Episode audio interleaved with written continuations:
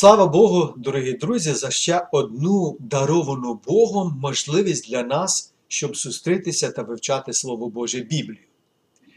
Чи висміювання являється гріхом?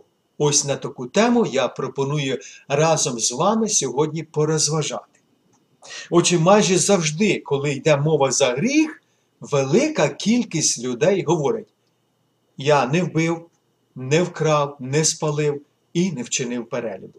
Нас вчили, що такі вчинки являються великим гріхом. Тож, коли людина не вчиняє такі гріхи, вона якби заслуговує особливу прихильність Бога. Чи це відповідає дійсності? Звичайно, що ні. Адже святе Писання говорить, бо всі зрішили і позбавлені слави Божої. Як і написано, нема праведного ані одного. Біблія вказує на багато гріхів, які ми часто ігноруємо. Ось, наприклад, гордість і самоправедність є двома гріхами, які Бог ненавидить бачити в нас. Гординя скинула Люцифера, найкрасивішого ангела з неба. Власна праведність заважає людині бачити її гріховність так, як її бачить Бог. Таким людям, як зазвичай, не потрібен Христос Ісус, як іншим поганим грішникам, які його потребують. Але я хочу сьогодні поговорити про гріх, який дуже поширений у наших так званих духовних колах серед християн. Так, християни чують і навіть беруть участь у цьому гріху відразу після церковного служіння. Що це за гріх? Біблія називає його гріхом висміювання або глузування. Так, насміхатися чи глузувати являється гріхом, не меншим, ніж лицемірство або інші гріхи, які в народі називають маленькими грішками. Але Боже Слово говорить, що через такі власні гріхи людина не війде в Царство Боже, якщо, звичайно, не покається. Тож Біблія говорить про такий гріх, як глузування. Так, ми читаємо про той гріх у Псалмі першому.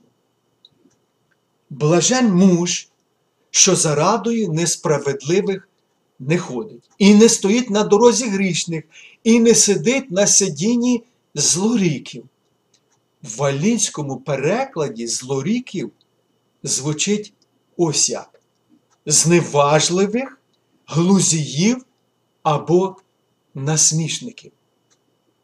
Сам Ісус та Його апостоли застерігали, що в останні дні з'являться насмішники. Насамперед знайте оце, що в останні дні прийдуть із насмішниками глузії, що ходитимуть за своїми пожадливостями. Апостол Юда або у посланні Юди, також він повторює ці слова. За останнього часу будуть глузії, що ходитимуть за своїми пожадливостями та безбожністю. Це ті, хто відлучається від єдності, тілесні, що духа не мають. Тепер давайте ми подивимося на слово або значення слова висміювання чи глузування. Висміювання говорить про недобрий і навіть жорстокий сміх над кимось, демонструючи зневагу до людини. Це може включати і підроблену мову або дію, яка є смішною, але вона є недоброю. Людина глузує з іншої людини, коли сміється і говорить про людину таким чином, щоб показати, що вона вважає її нижчою за розумом, а то й гірше нерозумною. Глузування означає презирливо сміятися або висміювати когось у недобрий спосіб. Я хотів би зауважити, щоб ми не плутали це жартами як акт ем, невинної розваги між друзями.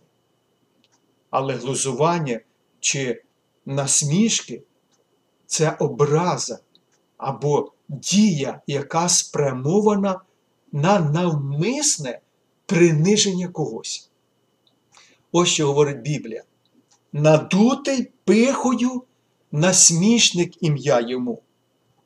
Він робить усе з будючним зухвальством. Замір глупоти то гріх, а насмішник огида людині.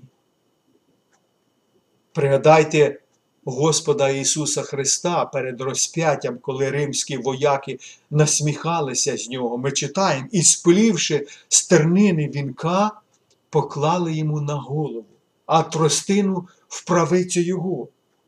І навколішки, падаючи перед ним, сміялися з нього і казали: Радій, царю юдейський! Тож Боже Слово попереджає кожного християнина про глузування над іншою людиною, що це є небезпечною поведінкою і гріхом. Досить того, що світ над християнами насміхається і ненавидить. Тому, як християни, ми повинні відрізнятися повагою один до одного. Адже недаремно Біблія говорить, що ми світло для світу. Тож, якщо світло християнина, то темрява, то яка вже тоді темрява? Такого, дорогі друзі, не повинно бути. Світські люди мають бути здивовані любов'ю та повагою християн один до одного. Тож, нехай Господь благословить кожного з нас, щоб ми поводилися так, як належить правдивим християнам. На цьому я закінчу нашу програму. І, як завжди вам говорю, будьте з Богом.